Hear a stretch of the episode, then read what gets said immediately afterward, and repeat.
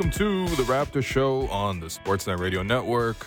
Make sure you find the Raptor Show wherever you listen to podcasts and subscribe and please rate and review the show. I'm your host, Will Lou. For this first segment, I'm joined by co-host Blake Murphy. We have just both come to the office and reviewed game tape of uh, Raptors 106 to 102 win over the Chicago Bulls uh, last night in Chicago. Um, yeah, nice win. Nice to see a competitive game. Mostly just like the starting unit and the second unit playing very little of the third unit. And even when the third unit came in, they actually played a pretty competitive uh, last six minutes uh, as they sort of scrambled to see which team was going to make more mistakes uh, to determine the win. But like we have to start obviously with Pascal and Scottie. The two of them both had 22 points each. Both of them looked really great. Um, what were your overall impressions of sort of our top two last night. Yeah, I mean it was it was pretty straightforward when those guys were in the game, and and they both got up to around the thirty minute mark, which is nice to see as we progress ahead and look forward to next week. You, you know, we kind of you mentioned the the rotation. We actually kind of got to look until those last six minutes at what a ten man rotation might look like functionally, right? Um, until those last six minutes, you know, Pascal, Scottie, OG, they'd all played about thirty of those of of those what forty two minutes to that point. Dennis Schroeder was up around 27, 28. So we, we got to look at, and I found that valuable, just seeing functionally what that might look like. Um, but the, really, yeah, the story in the first, second, and third quarter, but before this thing got turned over to the benches, is Pascal and Scottie Barnes are ready to go, uh, pretty much. You mentioned they had 22 points each. They did that on a combined just 25 field goal attempts, uh, combined just 30 shooting possessions. So uh, very, very efficient. A little bit of turnover issue on Pascal Siakam's part. I think that was probably more uh, a crime of trying to make an extra pass here and there when he was cooking. Um, he was really good. And like, you know, he was eight of 11 shooting. He was perfect inside the arc and then also got to the line a bunch of times. A couple times he got those wide eyes of, oh, DeMar's guarding me.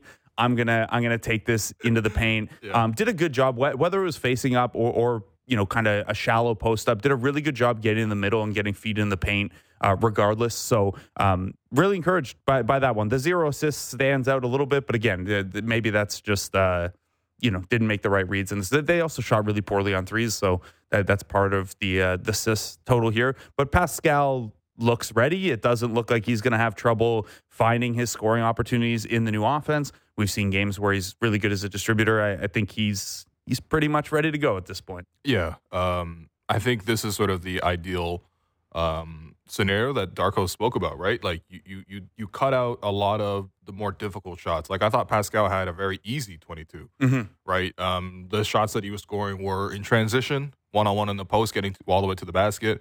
Uh, where he saw, you know, the pick and pop threes for him as well. So when we look at it, not only was it efficient, but it was efficient because the shots were really easy. They came within the offense. There's a lot less needing to sort of um, you know, size up a defender, maybe fade away over two guys, um, even just break down multiple defenders. And I thought that there was a good trust with the offense to get him in spots where he could score, but also for him to play within that offense.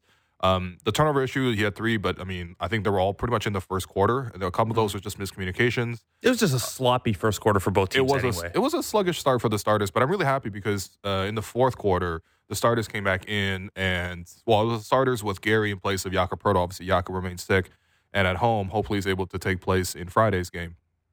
Um, but with Pascal and Scottie, the two of them combined scored 17 straight points mm-hmm. uh, for that unit, and that really put the Raptors up yeah. ahead. The other half of that, Scottie and they Barnes, won 17 to eight in those minutes. The right. defense was yes. there as well. Yes, we'll get to the defense too, yeah. but um, Scottie uh, thought he played pretty much every position that you needed uh, from him last night. Saw a lot of him at small ball five.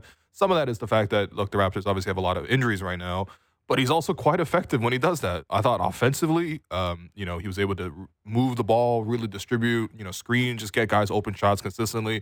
And then defensively, especially in that second quarter, I thought his energy was through the roof. He had four steals and two blocks uh, by halftime. Yeah, there was a there was a segment in the second quarter where over the course of four straight possessions, and I, and I know Stefano posted a, a supercut mm-hmm. of them. Over the course of four possessions, he was the primary guarding Nikola Vucevic and forced a tough shot that he missed. Then the next time down, Zach LaVine isoed him up, forced the miss. Um, who who was it after that? I forget the order. Oh, Coby White Mm. forced the turnover off of Coby White, getting up into into Coby White's jersey. Right, then- that's the one where he dove on the floor Yeah. to save the ball too. yeah, Yeah, to tip ahead, Right. uh, the tip ahead dive, and, and then there was a fourth possession where he wasn't technically guarding a different position, but he comes in as the helper um, from behind the play to make a big block on kind of a scramble sequence. So over the course of four possessions, we saw him guard point guard, shooting guard, center. And be an impact help defender. Uh, look, that's not going to be how it looks every single time when, when he goes four possessions in a row. But I thought the combination of that and to your point about when he was the small ball five, um, I thought he looked really, really comfortable defending pick and roll as the center. Now, some of that is Andre Drummond is just not the type of guy who's going to be able to take advantage offensively of someone like Scottie Barnes at center. He's not going to, you know, they're not going to run many post up possessions through Drummond. He's not a, you know, the world's best dive man or anything like that. He's he's just kind of a guy who's big at this point, uh, and can hit the offensive glass. But I thought in terms of navigating space, using his arms really well, using the length really well in passing lanes, he looked really comfortable guarding pick and rolls the five, not just kind of this you know, a lot of times when we think small ball five, we think, oh, they're going to switch everything and it's going to be more about the chaos. Thought he looked pretty at home in a in a matchup like that, and I do wonder as we look ahead to who is the backup center and you know what if Precious has an off night or something like that. This is something I wouldn't mind seeing a little bit more of, at least against backup centers like Drummond, who probably aren't going to be able to take advantage on the offensive end. Yeah, I, I think honestly, um, it's a role that he's succeeded in in the past, Mhm. and I think there's no need to really pigeonhole him into any specific role, right? And and I think that you know it's natural that we're going to see him sort of play a variety of um, positions, but I think his function in in in the positions that he's playing has to be consistent in the sense that he creates opportunities for himself and for his teammates. He moves and plays with a good pace. Uh, he, he plays unselfish. I think all those elements have been there. I thought last night was so impressive um, seeing him do that. Even just facilitating side to side ball movement and, and just getting you know mismatches in the post and then playing through that mismatch and then making the next pass out. I mean, the Raptors' ball movement overall in, in preseason has been really strong. Again, this is just preseason, but you know those are encouraging signs.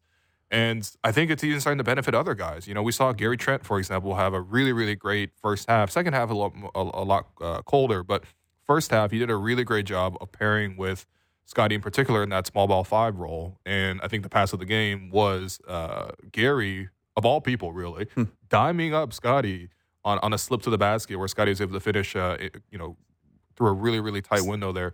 Is there a bit of a partnership there, Gary Yeah. and Scottie? I think so. First of all, though, I, I disagree it was the pass of the game because I actually think one that Scottie found Gary for. Uh, Gary and Scottie ran pick and roll, and they, Scottie couldn't get good position, so they kind of shorted it. They swung it over to OG, and then OG got it into Scottie with better post position, and then Scottie threw this great skip pass to the far wing for a. Gary three. I think so that was his first three of the game. yeah. Either way, though, we're talking about the two best passes of the game were between Scottie and Gary. And I I know that this is something that Samson Folk, who's going to be on with us tomorrow, uh, kind of came across when we were talking about, hey, what is this going to look like? More high post action. Is Scottie Barnes going to be potentially involved as the handoff guy, as the kind of you know, stick a hip out and, and and hand the ball off and then roll guy.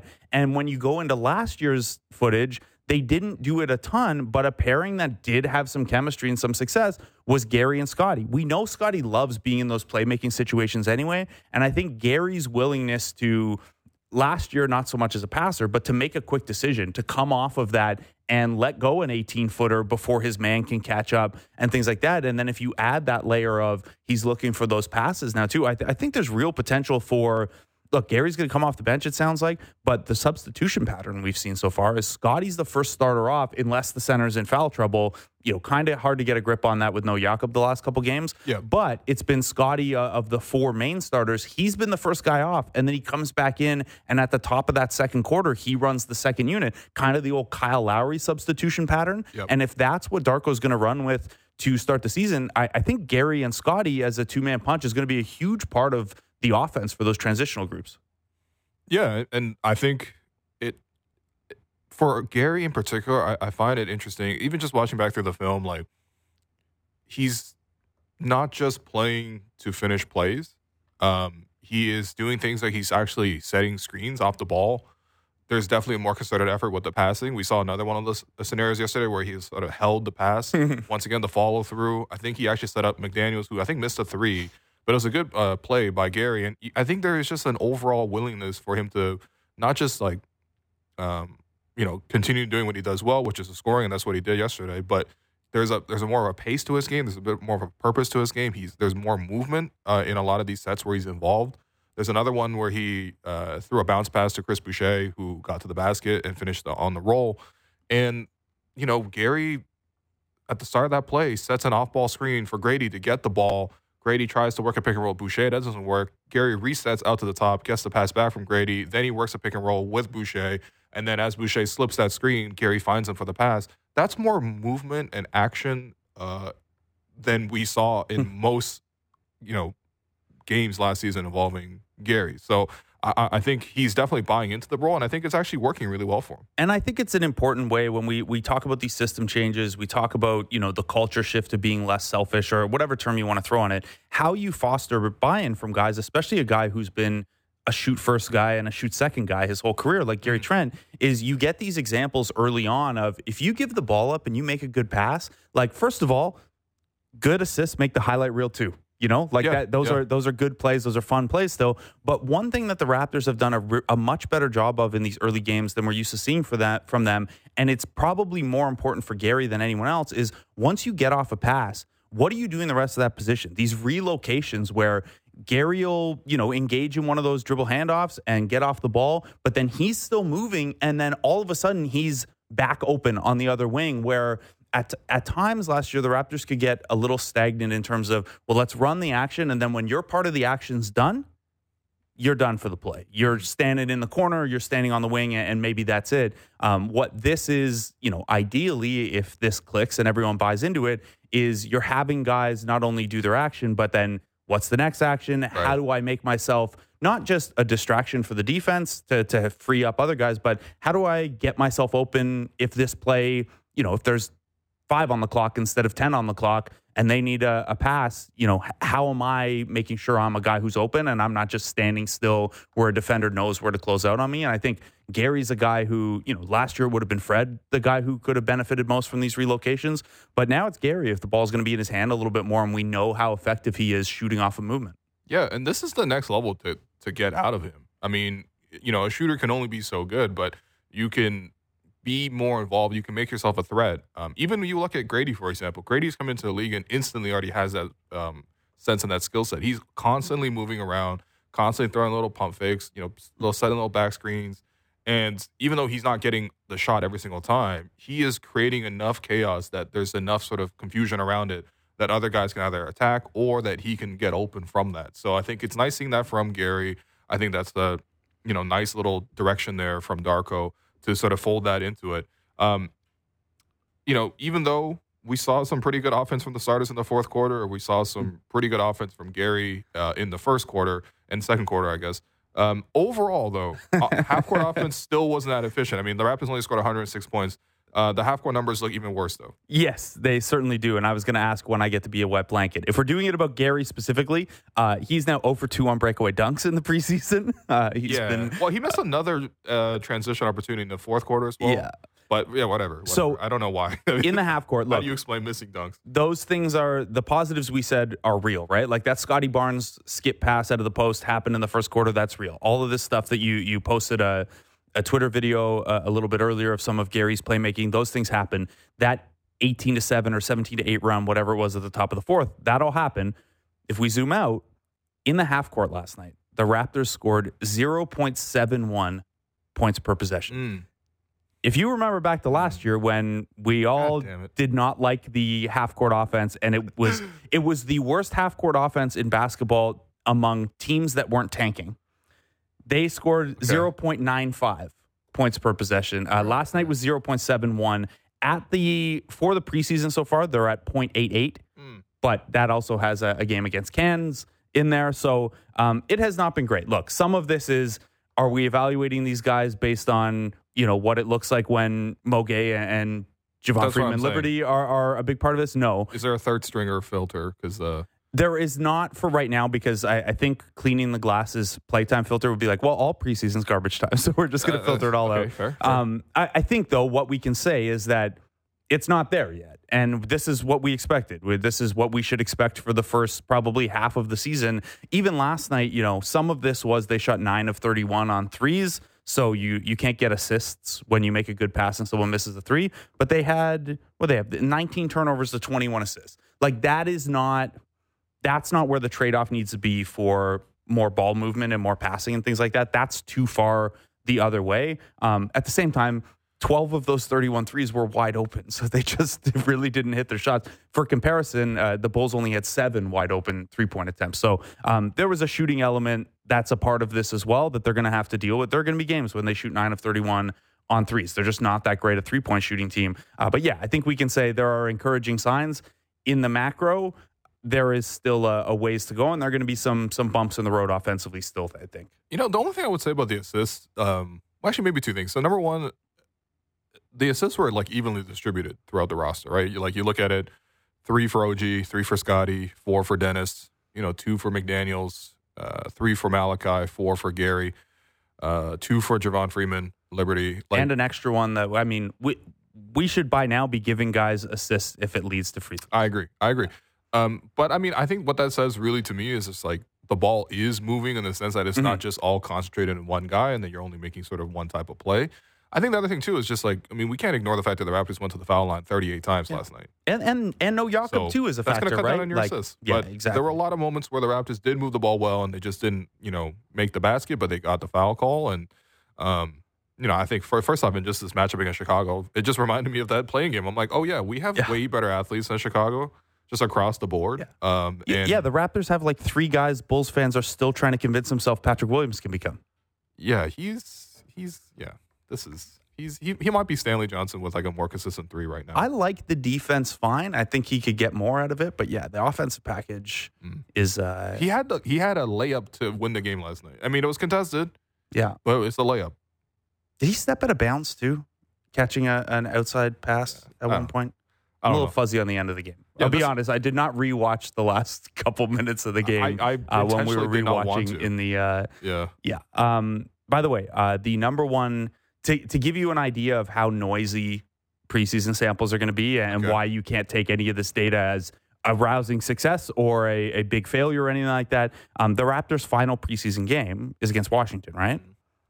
They are by far the best half court defense of the preseason so far, which um, I would imagine 100% okay. of 100% of people even in the Washington Wizards organization would say that that's uh, that's fake. that they are the number yeah. one half court defense in, in How basketball. many times did they play the Cairns Taipans? Uh, uh, a bunch apparently. Um, but no, it should be should be a decent test. At least it's a team yeah, of sure. a lot of guys fighting for role and fighting for roster spots and things like that. So, mm. um, and and hopefully Jakob Poeltl's back. We'll we'll get another good look at this on Friday. Well, hopefully we they they leave behind one of their their, their many point guards. Yeah, because I do feel like if there were more of a negative to take away from last night's game, I just thought that the second unit production uh, both with Thad at backup center and Malachi running backup. And it's not to say they didn't do anything positive, right? Um, but I mean, that's, that's, that's as far as I'm willing to go. Like it, those were the two clear weak spots for me, and I feel like, yeah, if we're gonna go ten deep in the rotation, I like the idea, but the players have to reward the trust of the coaches by coming through and executing. And I just thought that the, both those guys, Thad more defensively,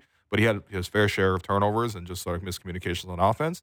Uh, and then also Malachi was just like yeah. the decision making on offense. I don't even mind him going 0 for 7. It's the decisions they were not good shots or drives. So and, and, I thought I thought he struggled with the closeout minutes. Like I, I thought that they, you yeah. know they were up four at the 6-11 mark when um, Freeman Liberty and Mo Gueye came in. So it was those two Grady Dick Malachi Flynn and Jalen McDaniels. Right. And, you know, the ball's running mostly through Malachi in that spot. And they blew the four point lead before they they pulled it out there. And I'm not saying he almost cost them the game. But I thought his offensive decision making and just, you know, poor feel for the pace and urgency. And, I'm not saying he wasn't urgent enough. I'm saying he was probably being too urgent and, yeah, yeah. maybe forcing a little bit um, for a situation where, hey, couple minutes left, third units in. Let's protect the lead and let's get into our sets and run some stuff. Uh, it was just a little a little hectic. Um, you know, Javon Freeman Liberty kind of pulled it out for them. But yeah, mm-hmm. it, it's been you know, I think Malachi's had one pretty solid game and two kind of ho hum games at this point. Like the seven defensive rebounds are nice, but like you pointed out to me off air, like it's a lot of guys tipping it out away yeah. from Vooch Drummond right. uh, in in those minutes. So I don't know, man. This felt like it needed to be a really big camp for him, and so far it's just it's kind of more of the same. Where like you can certainly see what they like about him and why they're still trying, but he hasn't run with it yet. Yeah, Yeah, no, I mean, look, listen, he's going to get this chance regardless. Um, it, but I mean, at the same time, I do think the Raptors do have some other decisions to make. We didn't see Jeff Dowtin on the floor last night. I mean, I think the writing's kind of on the wall in that situation. That's a at tough least, one. At least we saw Javon Freeman Liberty, and he came Mhm. in, and you know, I don't think he was running the game or uh, uh, you know playing point the way that Malachi was. But as as far as you know, his movement off the ball, his decision making, um, his passing was actually pretty slick. hmm Um, what'd you make of him in his limited minutes? Because I, I already gave him the third star for his performance against Cairns, but that was Cairns. But this, I thought he did really well in his uh, homecoming yesterday as well. Yeah, look, I, I think I know we don't care that much about the outcome of preseason games, but they lose that game without him in, in those final six minutes. Like I he, care about any game that's competitive. yeah, and and I actually I actually thought last night, as far as any preseason game goes, like super competitive. The starters for both teams playing into the early fourth quarter, and, and you know even this end of uh, this end of bench stretch, like Malachi, Jalen McDaniels, and Grady Dick could be in the Raptors rotation. They're on the floor. Yeah. It was a Patrick Williams and bench unit on the other side. It's not like the Bulls rolled out the the Windy City Bulls, uh, Javon Freeman Liberty's old teammates. Um, look, I think there's something there. I think he's of the guys who are who don't figure the start the season in the rotation. I think he has very clearly made the most of the opportunities we've seen him in. I've heard good things about the summer and the camp that he's had with them. Uh, if you go back to his college days, he was not a, a full time point guard, but a guy who averaged, you know, three, sometimes maybe even three and a half assists per game. Windy City last year used him as kind of a secondary handler at times where he was, you know, a, bu- a handful of three and four assist games. So I, I think there's something there. You know, with a guy like this, we've seen this with so many G League guys over the years. Can you hit the three regularly is going to be a big part of this because I don't think the Raptors are ever going to, or the 905 really, you know, have the ball in his hands as a as a lead guard type. So you got to have that juice off the ball. But we've seen so far he's a good cutter, a smart cutter, opportunistic cutter. Uh, he can slash a little bit if he catches the ball on the perimeter and kind of catches his his defender still still rotating. Um, and yeah, the the passing verve is there on, on top of you know we'll see where the defense settles in over you know 35 minutes in a G League game, but the effort level and intensity is there. So I think you know he's he's on a two way. The Raptors are deeper this year. I don't know what the path is to to any of these two way guys Yeah, playing real right, minutes, right. but of all those guys further down the roster, he's been the guy who who's made the most and stood out the most. I think. Yeah, no, he, he's taking his chances, which I'm, I'm really liking. Um, maybe if we zoom out to the bigger picture, uh, I know there was more conversation about this on yesterday's broadcast, and I do agree with it. I, it, it feels like the Raptors are a lot more solid defensively in their approach. Obviously, we're talking about game to game, uh, especially in preseason. You can't take everything uh, 100% at face value, but at the same time, you can see the Raptors going under more screens than they did a lot of times last season. You saw a lot less overhelping. You saw a lot of, hey, we'll live with Zach LaVine shooting uh, a, sh- a pull up jumper over top of a bigger defender with his arm straight up. We'll live with DeMar DeRozan shooting a, a pull up jumper over OG. And, you know, you saw less helping, less scrambling. We even saw possessions where Chris Boucher in foul trouble was one on one against Nick Vucevic, five feet from the basket. And Vuce was able to get a, a few dribbles in before turning, and there was still no help. Now, that's a scenario where I would actually prefer from help. But regardless, it does feel like a very different approach from last year's defense. Um, what do you think is going into that? And it sort of, do you feel like this is a more sensible way for the Raptors, which obviously they haven't changed the roster all that much, but is this a more sensible way for them to operate defensively? I like it for right now. I think, you know, if you're trying to rebuild habits and things like that, I think it's probably a little bit easier to start this way. Mm, and okay. be- because, you know, it's going to be a little bit of whiplash for some of these guys of not helping or not having that help or, you know, Boucher versus Vuce is a poor example of this, but let's say, you know, let's say that was OG last year in that spot, still a mismatch that that Chicago's going to go to. Well, your first instinct is probably, okay, well, in this situation, we're always sending aggressive help. So my job is not to stand up Vucevic and get ready to defend the shot. It's to make sure I angle him this way into help that's coming. And I think getting away a little bit from that expectation that there's always going to be help there and help there quickly and help there aggressively, um, you know, that's something that you can, I think, with at least the guys who are held over, you can switch that back on later Okay. in a way that I don't know. You know, I, I don't know if you came out and you had everyone still playing aggressive, if you could then later be like, okay, we got to tone it down now because guys get used to that, right? That that becomes your base instinct and that becomes your base defense. I, I like, especially with the personnel they have. Like I, I said this with OG when we were doing the OG player preview yesterday you have a lot of really good individual defenders Yep. and a system that look again Boucher versus Vooch on an island is not a great example of that. But yeah, Dennis Schroeder against Coby White. Yeah, trust Dennis Schroeder to use his length and his quickness. Um, you know, he had that one possession where where Coby White kept turning back and forth and was basically spinning like a top in place, trying to trying to find some room. Um, that situation. Demar against OG. Yeah, Demar is one of the best ISO scorers in basketball, but OG's one of the best ISO defenders in basketball. OG's been guarding DeMar since he came into the league, first in practice and then as an opponent. Yeah, like trust your guys a little bit, and, and you know, obviously, this is a team that is going to need the transition offense to score enough. So they're going to have to still be aggressive in some ways. We saw one Pascal went coast to coast with one. He jumped the passing lane. He was he was Yeah. actually the low man as help, and it was a, a cross court pass at the top, and that's a big gamble, right? That's a Sure, if you yeah. if you mistime that gamble, that is a straight line to an unprotected paint. And he read that one, and, and so it's important for those guys to still feel empowered to make those reads. But I think as your base defense, everyone overhelp all the time. I'm glad to see it cooling off a little bit and and getting scale back. It is interesting because um, Nick used to always say that he liked to play over aggressive because he always felt like you could dial back aggressiveness Mhm. and it was harder to switch on aggressiveness. And now we're taking a total different approach, which I I think my overall theory with this is just Darko's brought in to be like everything different from Nick, So- like just the opposite of everything Nick was doing. I So, actually, in general, I side with Nick in that. That like, yes, it is easier to start out that way and dial it back. I, what's the the phrase that uh, Gordy Herbert uses sometimes? Who we're talking to tomorrow on the show? Mm. Um, you'd rather tame a lion than teach a cat how to roar. Or something like that, like in All right. terms a of in Wow. terms of what you right. what's easier to manage and what's easier to coach. However, I think the position the Raptors are in, where they have played now several years of that super aggressive style and seen the downfalls of it last year Yep. when it goes too far or you're not executing, I think they are in a position where it actually does make sense to, you know, start out a little more conservative. And then, you know, if it's not working or late game or Joel Embiid's going to work in a game that Jakob Poeltl's not available or something like that, then you say, yes, hey, remember what you guys used to do? Let's see a little bit more of that. Yeah, it's it's it's like it's like having a it's like having a government. You know, like you just have the, the previous party is in, and then the new party gets elected, reverses all the, the legislation, and another party comes in, and they reverse the ones before that. It, it's it kind of feels like that right now. But I do like the direction that Darko's taking. You, you're in. getting the face from Alex right now. He's, he's going to dust off the the only mayor he cares about is John Mayer line again. Oh, brother. Yeah. Well, uh, hopefully we hear uh, a couple bars of gravity uh, during this break, but we are going to take that break. I've been your host, Will Lou, and you've been listening to the Raptor Show on the Sportsnet Radio Network. When we come back, Alex Wong takes us around the NBA.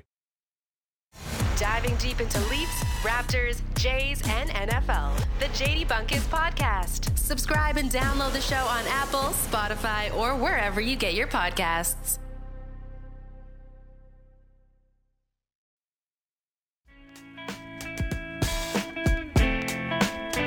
Welcome back to the Raptors Show on the Sportsnet Radio Network. I'm your host, Will Lou, joined for segment two by co hosts Blake Murphy and Alex Wong, who is going to take us around the NBA. But before the break, I asked Alex to prepare his favorite John Mayer song for me. So, what is that song? Uh, your body is a wonderland, but Oh, I, I think I think classic, a yes. split screen sadness is a really good one as well. I don't know how familiar you are with John Mayer's game.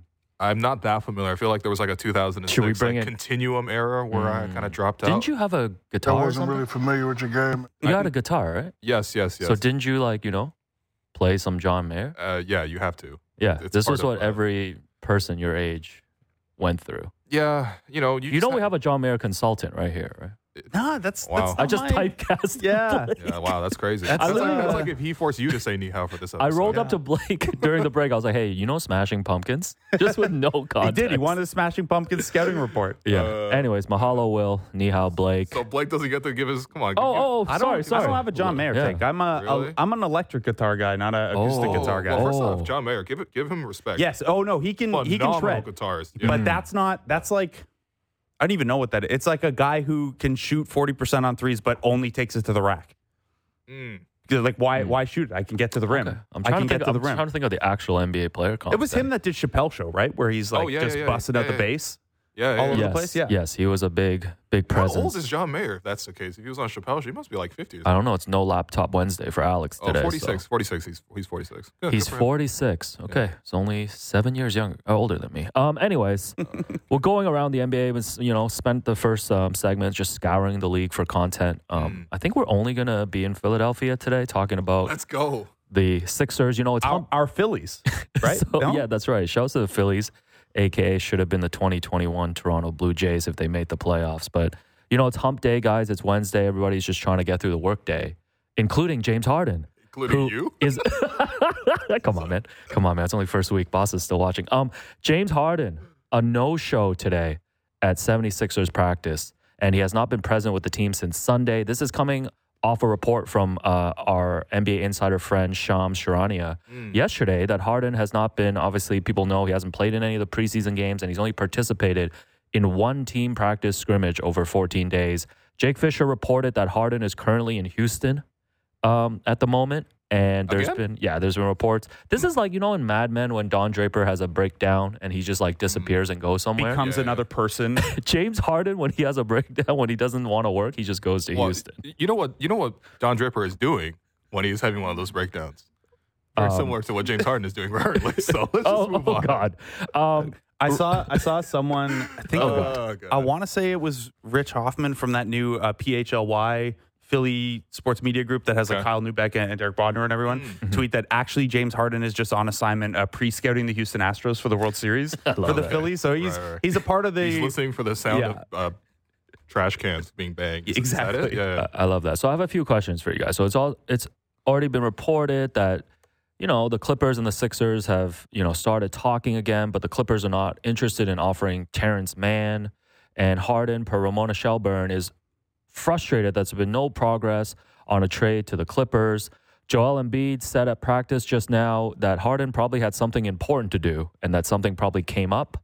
Uh, Nick Nurse Nick Nurse said, if James is here, we go. If he's not, we also go. And he was surprised. He said he was surprised that James is not here. So I guess my first question to you guys is can the Sixers afford to have this situation linger on to the start of the season, which is next week?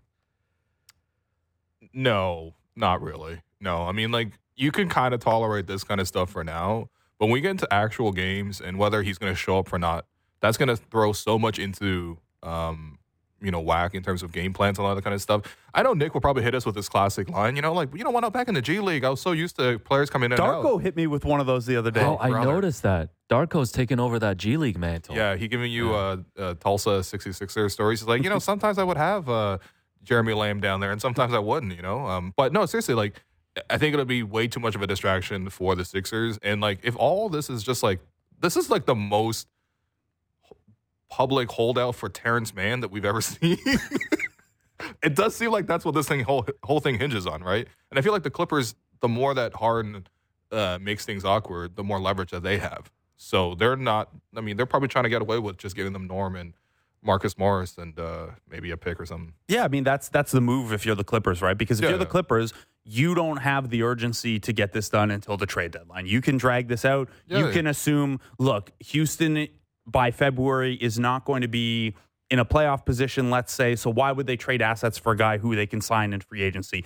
Are there other teams around the NBA who are going to beat a Norman Powell package, say, for James, who who are going to put chips in for James Harden ahead of February? The Clippers don't have to make that decision until the trade deadline or until another team ponies up mm. and says, Right. we'll beat the Norman Powell, Marcus Morris, and whatever picks we have available package. So there's no urgency for the Clippers. I think you guys are right in terms of the 76ers. You want this resolved as quickly as possible. I, I think the bluff that you called was that James Harden would show up to camp and participate because, like we saw with Ben Simmons, you are risking not getting your money. If you don't do that, um, we are now two weeks in and one, what is it, one practice that he's been at? Yep. Yeah. So now you're at risk of, you know, if this extent, I don't think the 76ers would try to make the play of we'll withhold your money until the regular season starts. I just don't think it's worth the PR and, you know, the the battle with the union side and stuff.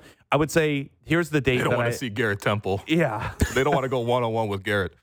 here's the date that it, it gets cut off at is uh, November 3rd, after they played the Raptors twice in the opening two weeks, then they have to make a move. Until then, we can just see them do this nonsense. Yeah. Um, although I will say that that November 2nd game is a nationally televised game on a Thursday night. Um, so there is going to be, you know, the 76ers have a lot of nationally televised games, but there are going to be a lot of eyes on this situation early in the season if, you know, first of all, if he's not playing, and then if Philly doesn't get off to the, the, the best of starts here. I love Yeah. that James has that uh, clause in his one of those contracts where it's like 25% of the salary has to be paid like heading into training camp. Mm, smart. So that's already been that's already in the Man, that's already in the shows- bag. Shows a Jimbo slice, man. Yeah, that he negotiated that nice one. Yeah. But uh, my second question for you guys. So, Will, like you mentioned, like if say the Sixers um, settle for a package, who would be, who would it be? Like Norm Powell, maybe throw in the former Phantom of the process, Robert Covington. Like who else? Throw in a coffee, Amir Coffey. Yeah, go Yeah, ahead, throw in man. some picks, all this stuff. If you're Joel bag Embiid, so two scenarios here for Joel Embiid. Number one, they trade Harden and they get this package of role players back. Or number two, they don't trade Harden and you go into a season with this uncertainty. Uh, if you're Joel Embiid, is there any scenario where you're happy this season? Yeah, I don't know. yeah. Let me hear the sad boy Joel drop, please. It's, Sad guy Joel. yeah, yeah, yeah. That's what uh, that's what I would like to see. I, I'm just ideally. wondering, is there a scenario here? Because like Daryl Morey, it's been talked about, it's been circulated. Oh, they're gonna have maybe two max slots next season, and you know this year maybe it's just gonna be a year where they just like you know figure it out. Like if you're Joel Joel Embiid, like the time is ticking, and you've already done this before with Ben Simmons. Yeah, I think that's I, I think that's sort of what everyone's waiting for is like you've changed the coach, you've changed the co-stars a few times now. Eventually, you've changed the GMs, you've changed you know ownership or, or not even ownership, but uh, presidents and all that kind of stuff. So at a certain point, you just have to reach a moment where you know these stars eventually they they ask out, especially if their situation is not perfect, like a Steph Curry, for example, in Golden State. So you know, um, I, I do wonder how much more appetite Joel has for for losing in the second round. But you know, if I had to guess, He's pretty full. if I had to, for, if I had to He's fast been at the second round from now, buffet, man. yeah, yeah. So yeah, it's, Um, it's tough, man. I'll ask you this too, Blake. You know, on the Clipper side, if they're able to get Harden, how how do you like that team in terms of how they stack up in the West? Like, how do you think that looks? I mean, it's it's better than having the smorgasbord of, of role players like James mm-hmm. Harden in a playoff environment is someone that is going to free a lot of stuff up for Kawhi Leonard and Paul George. Having said that, I like the Clippers just fine as long as Kawhi Leonard and Paul George are healthy. Mm. And this is this would be the one argument for the Clippers to get it done earlier is James Harden is the number one get you to the playoffs guy where you don't have to worry like if he's if you Right. have a team that has James Harden on it, you don't really have to worry about well if Kawhi misses too many games or Paul George load manages or whatever. Um, but everything for the Clippers is going to come down to the health of Kawhi and Paul George in a playoff series. James Harden obviously helps offensively. You can hide him no problem defensively and even use the fact that he's like not a bad post defender and in the lower third of the the floor defender. Um, the other hard part here for the Clippers is and, this is something that you know we're going to have to see what kind of season Norman Powell gets out to if Robert Covington can bring it back or whatever under the new more restrictive rules for teams over the luxury tax apron you don't get that like wiggle room in trade matching anymore Mm. either so you're talking about then you know I know you said Powell Covington and Coffey Sure. for example Yeah. you also got to throw in say a Bones Hyland to make that math work Mm. or you have to turn Amir Coffey and Bones Hyland into a Plumlee or something like that um, so it, it gets tough here for the Clippers where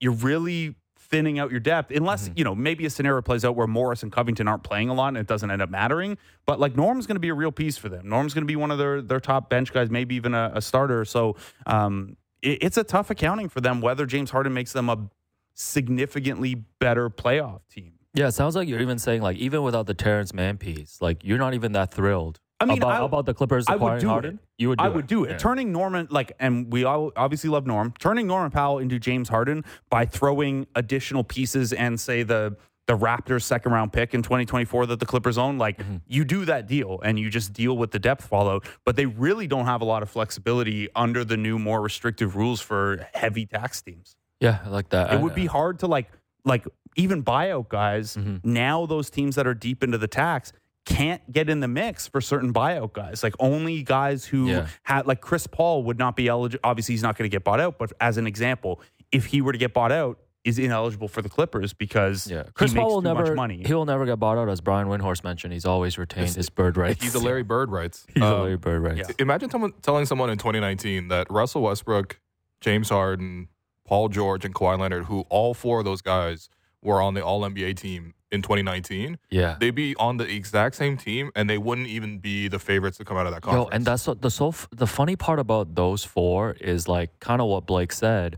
Harden and Westbrook is kind of your like get through your first seven innings, like the regular season. Mm. Like those are the guys that'll carry you in the regular season. You're saying they're uh, Jose Berrios? and then Who's gonna get pulled in the third and inning? then then, Kawhi man? and Paul George can come through hopefully in the postseason as a closer. But they would literally have a big two for a regular season and then lean on their other big two, hopefully, Yeah. In the postseason. I mean, the Clippers are my championship pick, so Okay. That's the thing. If they get like whether they you make know what? this trade or they not, need it- to, they need to trade for Alex McKechnie. Otherwise, they're not getting to the, the, the finals. no, no, no. The NBA would have you believe that load management is is done now. It, That's- the Oh, science doesn't we need back to it up. talk to Adam Silver, man. What has he done the last seven years? Anyways, Anyway, sorry. My Yes, point was yes, not that on. trading for James Harden wouldn't make you better. It's just that No, no, no. in the new environment, especially, and Yeah. given the salaries that, but it's it's a complicated, and, and the Clippers are probably going to have to line up secondary deals to make sure that Yeah, you know they're not work, yeah they're not a four player team. Yeah, no, I like that. Uh, another news, uh, news related to this, uh, Will, since you're, uh, you know, the sneakerhead of this group, A- Absolutely. news is just coming in that Joel Embiid is close to agreeing to a sponsorship deal with Skechers. Yeah. What are your thoughts on this? Um. What's so what's going on? Skechers is joining the market, I guess. So Skechers has been because Julius Randle was spotted in preseason also wearing a pair of Skechers as well. Being spotted, yo, being famous is wild, man. Just let him. Okay, to be clear, okay, peace. okay. He was spotted wearing Skechers like this is like a crime or something. I misworded this. He was spotted literally taking photos at media day, like in Ah, Skechers. okay, it wasn't like Skechers. it wasn't like he was on like 55th Street They're like, grabbing a hot him. dog. He had the bodega. They're like, yo, he in here is Yeah. Skechers. So so for all the Yeah. Joel Embiid Under Armour fans, he is uh he is switching teams. I mean, it's a comfortable shoe. I guess if they want to get into the basketball market, they must be spending a lot of money on this. But Anyways, this is my analysis. next Sorry. up, uh, Yeah, thank the- you. Yeah. Oh, I have something on this. Oh, you got some Skechers? Skechers, Ske- Skechers consultant. Well, Blake it's not Murphy. Skechers, but if you remember back to the very first year of Raptors 905, you guys are obviously intimately familiar with Ronald. Roberts Jr., who was on that team. Whoa, whoa, whoa. Okay. yeah. Six foot nine guy, big rebounder. Anyway, he was. oh man, the he Raptors was- really have a time. Yeah, uh, he was a Oh, big wow. skateboarder. And Oh. I talked to him about it, and, and Okay. I, it actually made its mm. way into a piece at one point. One of his career goals before his knees kind of deteriorated, and you know he became like a successful Euro and South America player, but not NBA. He wanted to be the first NBA player to have a Vans shoe deal and play in Oh, Vans, right, Which but- I think would would be pretty cool. Michael Lorenzen threw a no hitter in Vans earlier this That's year right. for the After Phillies. he switched teams, right? yeah, with the Phillies. So You with don't know our your, Phillies, You don't know your baseball, Will. So we got uh, a coaching staff in the NBA that wears only Vans. It's the Mike Sacramento Brown. Kings. Yeah, Mike Brown Yeah, and crew. Yeah, so I, I'm saying we got to get there with a with a player. The Skechers cool, but I need to see like a chunky skate shoe on a on Yo, a basketball player. One of these times when you reference a 905 player, I want you to legit make a name up and see Yeah, if yeah, either yeah. of us I'll I've you done, out. I've done that on, on Twitter before. I think the name I made up one time was like I was tweeting about 905 guys or, or Summer League or something like that, and I snuck the name Flex Christmas in. Okay. It was just like, Yeah. Damn, that's so close to Rakeem That's- Christmas, which also sounds fake. this is the thing is like Christmas is a real last name, and, and Uh-huh. like there's Yeah, got to yeah. be a guy out there named Flex, and like I don't know, a couple people caught it, but there's like mostly just like skated by. Bro, we're putting the over under. You gotta you gotta sneak past two and a half over. Over Okay. two and a half fake Once names a on us. yeah, yeah. This Did I pronounce his name right? when when we do uh we'll do God damn it, 905 season pre- season preview stuff uh when that gets going Oh, in, that's in, gonna in be- November. That's another That's uh, gonna be And, so uh, fun. yeah. load management All right, you know for what? I'm gonna let you guys pick, man. You guys want to talk about Ben Simmons, Kyrie Irving, or uh, the death of NBA jersey designs? One of you Uh, guys. If that last one's about the awful Clippers jersey, uh, It- I know it it's is. hard to do without a visual, no, but it's real bad. Let's stick. Let's stick with the Clippers as we talked about. So there's all these leaks around uh, around this time of the year when the City Edition jerseys, which is the new jerseys that every team puts out year to year, comes out, and like the Clippers one looked terrible. I think I saw a Chicago Bulls one. Like I don't even know how to describe it. These look like this was just created by like. I don't know, man. Like, just no disrespect to equipment managers, but just equipment managers being like, "Yo, just write Chicago on it." But there's we'll also go. there's a an issue that I noticed at the Bulls game yesterday. So at, at the Raptors preseason game on the weekend, I thought maybe this was just a Raptors thing, and they came out with less inspired gear this year. A lot of the team stuff just says Toronto Raptors basketball, just text, Yeah, no what we logo or anything like that. Yeah. But we saw yesterday the Chicago Bulls. uh, There were a bunch of people wearing that as well, and like people in the crowd. Like, has the NBA or Nike or whoever it is just been like, ah, wait, this is a text only season? Like that Clippers jersey is basically just like someone hit It's- It just says font. clips. No, it's It says tough. clips. And I- not I even clips like, you know, like we're talking Pusha. Like this is just clips. We don't talk Pusha anymore. Oh, okay. Shouts to Drake. All right. Um, The yeah, boy? I'm trying to protect my relationships with Nike, but come on, what are you guys doing, Nike? No, I- like, like ever since Nike took over, started designing these jerseys, like how many jerseys can you guys name to me that have been good? Like we talking about like the Miami Vice jerseys, right? Yeah, uh, that's sure. about it. Like anything else, jump off the top of head. The Cherry Blossom Wizards ones, I thought were yeah, okay. Yeah, yeah. I I, this is I a- didn't mind some of the Utah ones. The- Okay, the okay. great- Didn't sunset gradient didn't know ones. you- yeah, I, Jazz I was gonna say I, Yeah. I I like that one. Okay, let's Um, go with that one. Yeah, I mean the Thunder one is No. okay. No, they look like they were designed by Sam Presti while he was trying to get two second round picks. Yeah, Yeah. I like definitely a no I like dark blue and orange as a color scheme. Is the Okay, so you the like the issue. color scheme. Okay, I like that. Yeah, I mean, even the- even thinking this year, the Orlando Magic put out a really cool campaign with their throwback like '90s Mm-hmm. Orlando Magic Pinstripe. jerseys. Yeah, pinstripes, all that stuff. But outside of that, like how excited have people been? Like we saw Dennis Schroeder accidentally leak the City Yeah, Edition in the- jersey the possibly gold. on media day, yeah. Right. and I don't think people were super excited about that. So I think the issue across two sports, at least the two sports that I watch are basketball and soccer, Mm-hmm. and obviously there's a lot of uh, kits that are outfitted by Nike, and they're just so plain. Like the Chelsea kit is just a pure blue kit with the badge and then the sponsor. Mm. The Liverpool kit is a pure red kit with just a the the. Hey, the, The green badge the green then- alternate is nice though. Come on, I mean, they're all just like I, I get what very you're saying. very I get as, what you're as saying. basic as get what you're saying. possible and i think it it is something where i think you know over time you do lose a little bit of that individuality that you you associate with each team like for example the raptors you know when when we started out you know when i was reading prehistoric and, and thinking about all the ways that uh you know the, the graphic design went into that iconic raptors logo the original one there's so much creativity so much character so much um, distinctive features that Mhm. like this jersey is not like any other jersey in the team. That's Yeah. how it should be. You're, the point of wearing a jersey is to distinguish yourself Yes. as from being from that place. And you, when you make all these uniform, like as uniform as No, possible, they literally feel uniform. look yeah. at look at the cans jersey Yeah. from from the other day. That No, kind was of that telling- kind of cool I- I was orange, telling like cool Will darker pregame. orange with Yeah. the the kind of like snake skin Yeah, yeah, yeah. texture to it Right, when you got up close to it, or even the you- logo, or Yeah. even their logo. Yeah, I mean, if you go back and watch like old Jokic clips or something like that, he, he played for a team called Megalekis that is like Yeah, bright Megalex, pink yeah. and the and the like neon. It's like a watermelon green. kind of thing. Yeah. and it's like they actually are like very protective. Apparently, you can't even buy these jerseys. Um, they, they yeah, like I, I've had people in Europe, and I'm like, You try to like, buy a Megalex jersey. yeah, they're very cool. No, I respect that. But Yeah. no, but I I, think need it's an like Axel We're gonna learn so much about you, you want Blake. another another 905? I want an Axel Tupon Nah, you made that Megalex. up. is You- Axel you made Tupon up Tup- is that a you made member that of the Smashing Pumpkins? What's going on? Yeah, man? we're- Um, we're Just just kidding. going- Just shouts to Alex. we're going- Yeah, Axel Tupon. No, I Full think circle. I think the jerseys, like you guys say, it's like everybody's just playing it too safe now, right? Like you think about like Blake too, like you know, like minor league baseball, like all these different leagues, like you think about in the '90s, 2000s. There just used to be so much creativity. I just don't get why we're playing it safe now. And like, do do kids actually want these jerseys? Like you I know, growing up, you used to look you're at these. 39.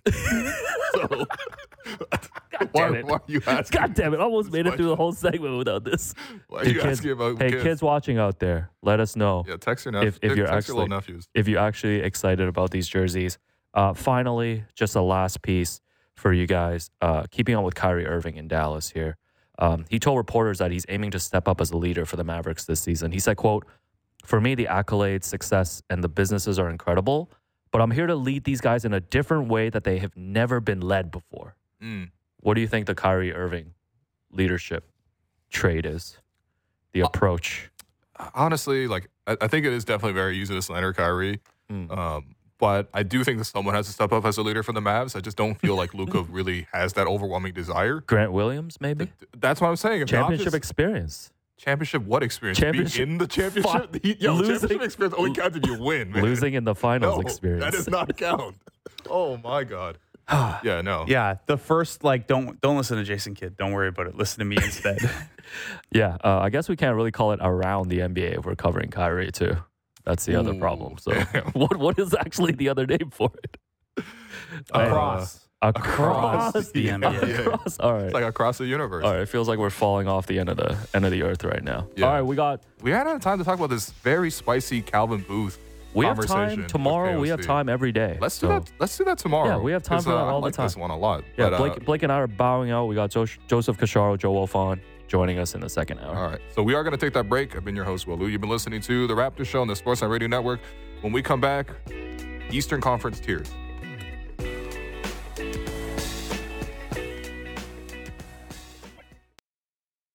Big guests and bigger opinions on everything happening in Leafsland. Real Kyper and Bourne. Be sure to subscribe and download the show on Apple, Spotify, or wherever you get your podcasts.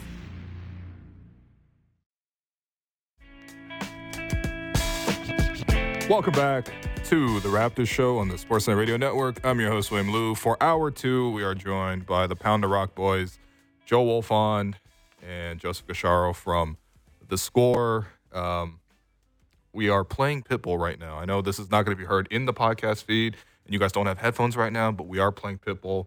Uh, I was requested by producer Alex and Enrique Iglesias. Shout Uh, out to the trilogy tour tonight in Toronto. Yeah, you will be there. You will be there no matter what. What's going on, guys? How you guys doing, man? Much man. Happy New Year. Happy new basketball year. Okay, Yeah, damn. nice.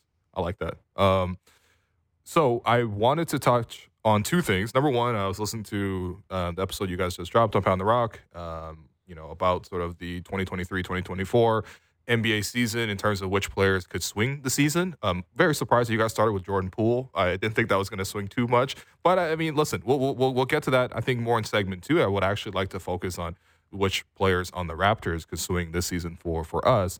But I think I wanted to start with just um, the Eastern Conference tiers, sort of where the Raptors sort of um, stack up. I mean, after seeing the Raptors go three and zero in preseason so far, you know, I, I'm Two starting. two and zero against the NBA. Okay, yeah, yeah, fine, fine, fine. Three and zero against just professional basketball, all right, in general. Um, you know, I'm starting to, you know, feel a little optimistic. I, I like what Darko's doing with the group. Uh, Wolfond's eyebrows are already cocked, so uh, we'll see uh, It's the we. hope that kills you, Will. Uh, that's what last season was about. This year, it's different, um, maybe. But yeah, we, let's go through some Eastern Conference tiers. Um, Wolfond, I know you made some, but um, I'm the host, so I just I have them already. So don't worry, you're good. Let's go. Let's start. As long with- as I can rebut where I see fit. no, no. Here's the thing. I, I actually did it in one of those tier maker things. I don't know if you guys see those kind of you know YouTube content. I know you, Cash, you're huge on YouTube at the score now. Um, actually, both of you are huge on YouTube at the score now. But like, just Well. the tier maker kind of list making things. You know, you can slide teams around stuff like that. So I actually did that. So in my S tier, where in this case I called it the seven game Eastern Conference Finals please tier, is the Milwaukee Bucks and the Boston Celtics. They're clear cut above the rest of the East for me. Um, is there any pushback on that front? And if there is one team that is slightly above the other, um, Cash, I'd love to start with you. First of all, no, it, no other team is in that tier. It's those are the two teams that should be on a collision course from Yeah. you know when the season starts until May, I guess, when the Eastern Conference Finals will be. Obviously, things I can. need a numb encore of these two. What's that? Yeah, exactly. Yeah. Yeah. I mean, there obviously things could derail it. There could be injuries, there could whatever, you know, other roster movement around the league. But for the most part, these two teams are so head and shoulders above the rest of the East. And it's just like whether you look at top end talent and first of all, I think Milwaukee is a little ahead of Boston. I think Okay. I just think that that top two, that big two of Giannis and Dame, is as perfect and as seamless and as balanced a top two as exists in the league. I just think they complement each other so well. I think obviously Dame's shot creating, shot creation, and shooting and range and all of the things that he does just unlocks that offense in so many ways. And Wolf and I have talked about this too. Like over the last few years, even the year they won the title, the one thing that could have or did derail the Bucks come the postseason was their lack of shot creation, that stagnant kind of in the mud offense. You know what unlocks that? One of literally the greatest offensive players of all time. And when you combine the things Dame does with Giannis being this like battering ram of an offensive en- engine, when you combine what Giannis does defensively, and obviously with Giannis and Brook Lopez as the protectors in Milwaukee to kind of protect Dame and, and his defensive shortcomings. I just think everything meshes so well. I think they're the team to beat. But Boston, you know, they're almost trying to build like the Bucks killers with Jrue joining the team now. They've got Jrue and White. They've got arguably the best defensive backcourt in basketball. They can make sure one of those guys is always on the court and always on Dame.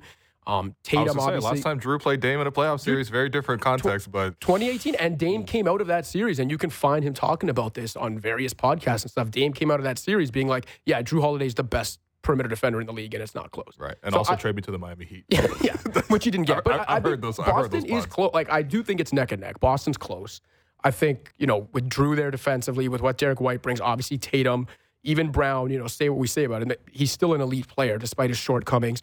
Porzingis, if he's healthy, giving them kind of a different dimension to their offense with the inside-out game that they have now. I think depth is a little bit more of an issue for Boston than it is Milwaukee. Could be an issue for both of them. But yeah, I, I just think these two teams are so far ahead of the pack, and I would give the slight edge to Milwaukee because I think their top two is a little better. Is there is there an Achilles heel with either of these two teams, Wolfond?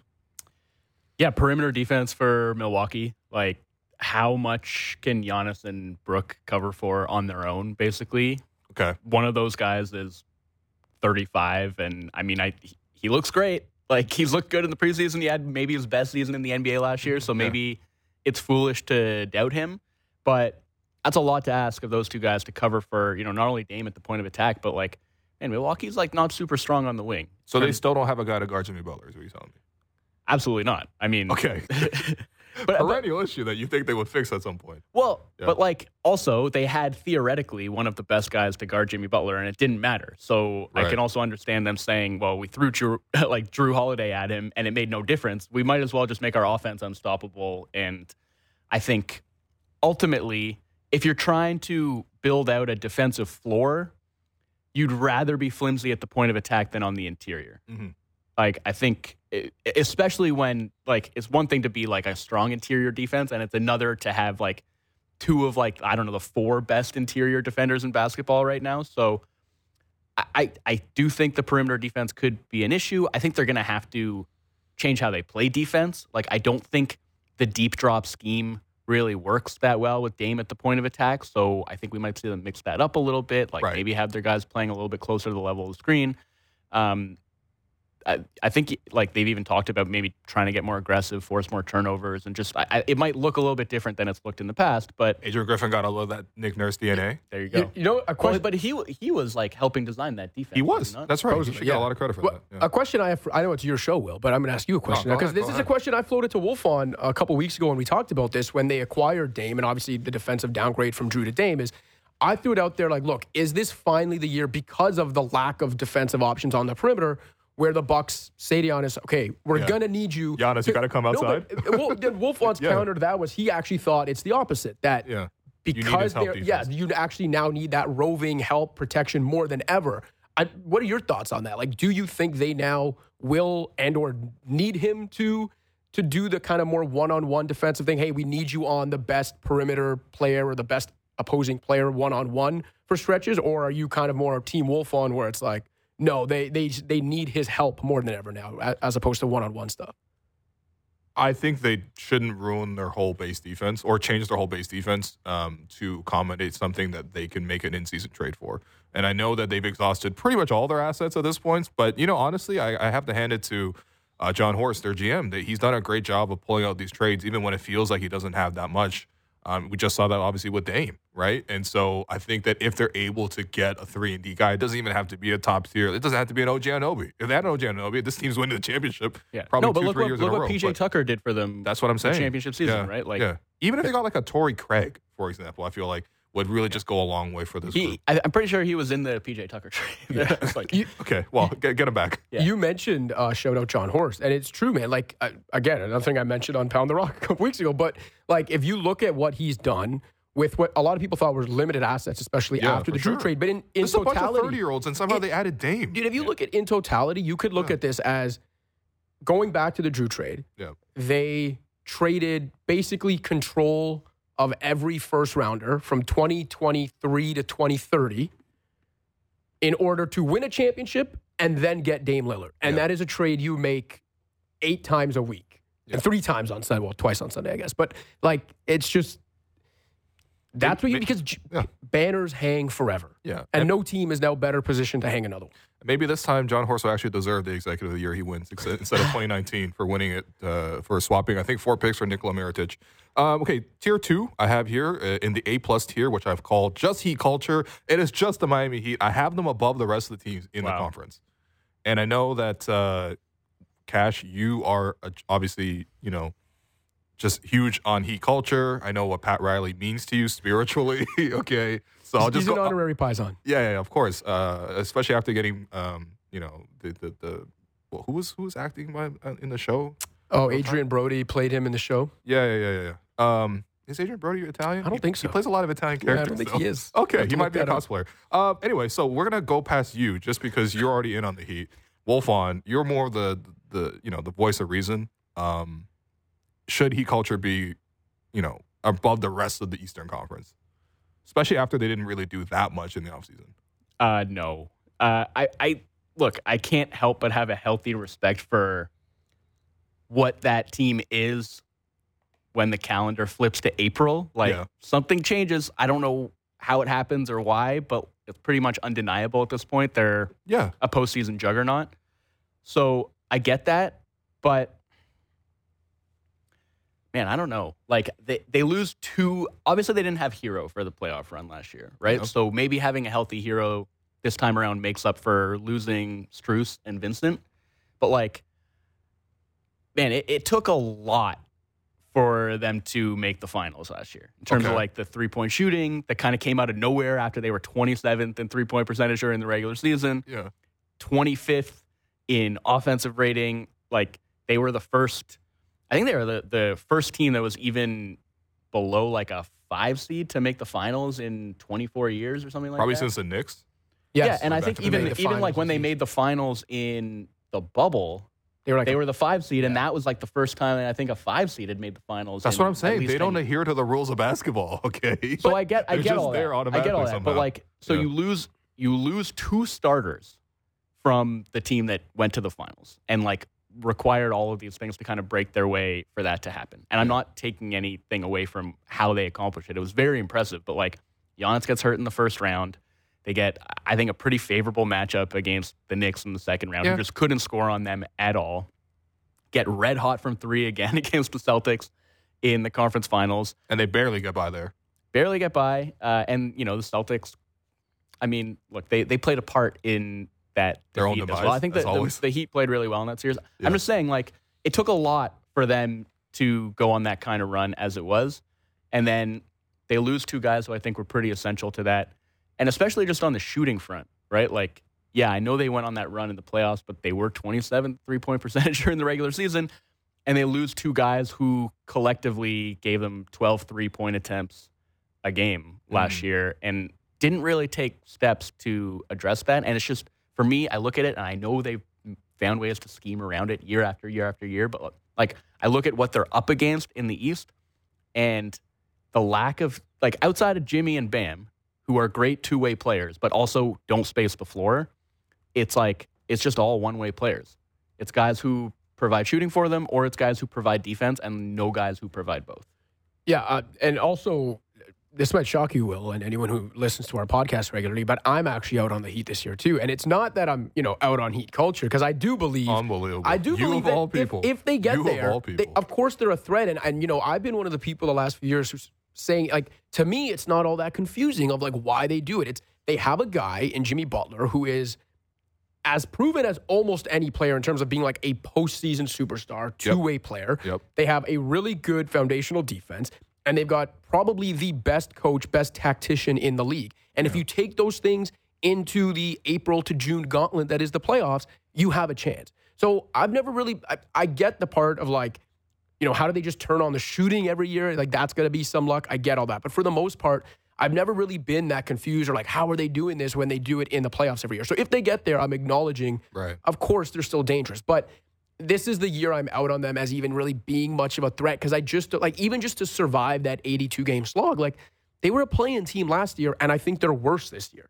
Okay. And so they they are probably going to have to go that route again. I don't see them getting in through the top six, like in, in surviving the 82 game season like that. So if you ask me in April, mm-hmm. once they're actually maybe in the tournament, I'd say of course I give them a chance. But if you ask me in October and they still going to get there six months from now, I'm not I'm not sold on them this year. You know what I'm hearing? I'm hearing uh, a couple people who don't believe in Haywood Highsmith.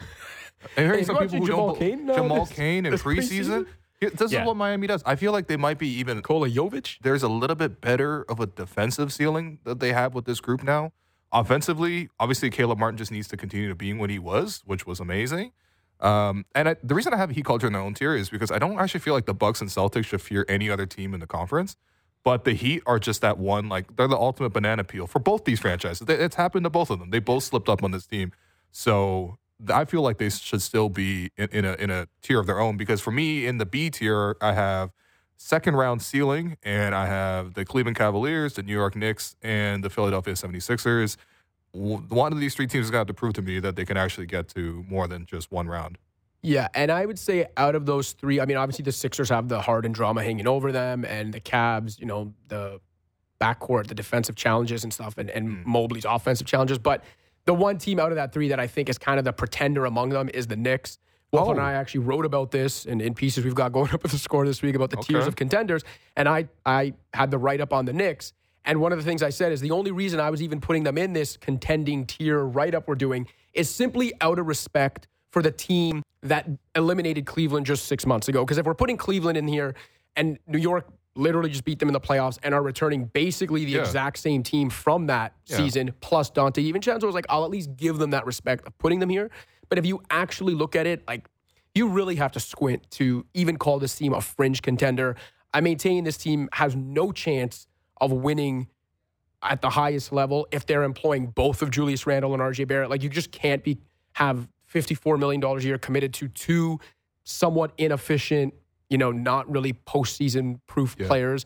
Um, and also, like everyone talks about, well, the the trump card they have, the wild card they have is all these assets, right? And like maybe they can swing that trade that finally gets the Knicks over the hump. Yeah, they have a lot of extra first rounders. They, I think they have three or four extra ones in the next three years, but they're all pretty protected. Like they're top nine protected, top ten protected. Their best one is if if Milwaukee's pick in 2025 ends up fifth to 30th, the Knicks get it. If it's top four, the uh, Pelicans get it. Now it's going Right. to end up fifth to 30th because Giannis and Dame are still under contract then, but it's going to end up closer to 30th. Yeah. So I'm sorry. Yeah, the Knicks have a lot of extra first rounders, but how much are a bunch of first rounders that are going to end up in the teens or end up converting to second rounders really moving the needle? Like if the type of player who's good enough to actually get this Knicks team over the hump becomes Yeah, available in the gotta be trade market, than what they have. guess what? Yeah, he Yeah. he's not getting traded for the Knicks package because the Thunder can best it, the Jazz can best it, the Nets can best it, Right. the Spurs can best it. But Yeah. are those teams going to be motivated to make that kind of a trade? Is- I think the Thunder would be. Well, I mean, I think one thing with Tom Thibodeau teams is he gets them to play at such a high gear, uh, high level of intensity, high minutes, obviously for the main players. He's gotten better on that throughout the years, but he still is what he is. Uh, and he does such great detail and preparation that he has his team maxed out in the regular season. Unfortunately, I never feel like Tom's teams have like another gear in the playoffs, and I didn't really feel like that was true for the Knicks. Even round one was a lot of offensive rebounding, which is cool, which is great. The lights were brighter than expected, all that kind of stuff. But just the talent level, I just don't think is it justifies beyond that. I guess the only one here is the Sixers. I mean, anyone see the Sixers making a conference final this year? Wolfond? I mean, not. what What are the Sixers right now? You know, like they like. What are they? What is James Harden getting traded? Like, you know, what does the team look like come playoff time? That's I, I can't I can't really say. Even if they had James Harden right now, Uh-huh. and if someone could promise you he would not be disgruntled, which obviously is not the case. Yeah. Mm. But let's live in a fantasy land. Right. Be properly gruntled. Right. He'd still wouldn't lift this team above the Bucks. Like they would still need to catch a break with one either like the way the seedings matchup work or one of Boston, Milwaukee falling apart or an injury. Like they even if Harden was there and Philly played to the best of their abilities, they are still at best the third best team in the conference. Can I can I make a case for one of these teams maybe having a path to the conference finals? Cleveland? If the What? Listen, if the Cavs can get the one seed, which I think is not at Okay. all a, a outlandish proposition. They had the number one defense in the league last year. That's, number one defense, a long way for number two season. net rating. Yeah. right. Yeah. Uh, you know, uh, point differential of a 55 win team. Hmm, And okay. this is a team like you look across the landscape of the Eastern Conference. This is the team that you can see making a big jump based on internal improvement alone. Like Okay. no team in the conference has the same kind of collection of young talent. Talking like Darius Garland is 23 and one of the best shooters and pick and roll playmakers in the league already. Okay. Evan Mobley is 22 and in his second season was a finalist for Defensive Player of the Year. Mm. Like, Could not box out Mitchell Robinson to save his life, though. correct. And like, they have limiting factors, just like I think pretty much every team in the conference does. Like they're not on the level of the Bucks or Celtics, but I think in the regular season, Yeah. if you're talking about continuity, like a, a team that because of their youth is maybe a little bit less likely to take an injury that's going to Sure, blow yeah. them off course, like I think there's a decent chance. Yeah, maybe they get to like 57 wins. Maybe that's enough for them to get the one seed, and then maybe the Bucks and Celtics are playing in the second round, and the hmm. Cavs find themselves in the conference finals. you know what the one seed gets you in the Eastern Conference? A matchup with the Miami Heat and Heat culture in the first round, baby. Oh, and, and come April, I'll be back in. gonna come in here and come April, I'll be back in. I'll slick the hair like Riley. Uh, yeah, no, actually, I, I like that. Actually, that's a that's a that's a clever one. I, I like that because I feel like everyone is very much down on the Cavs. I mean, look, they play poorly in the first round. It was.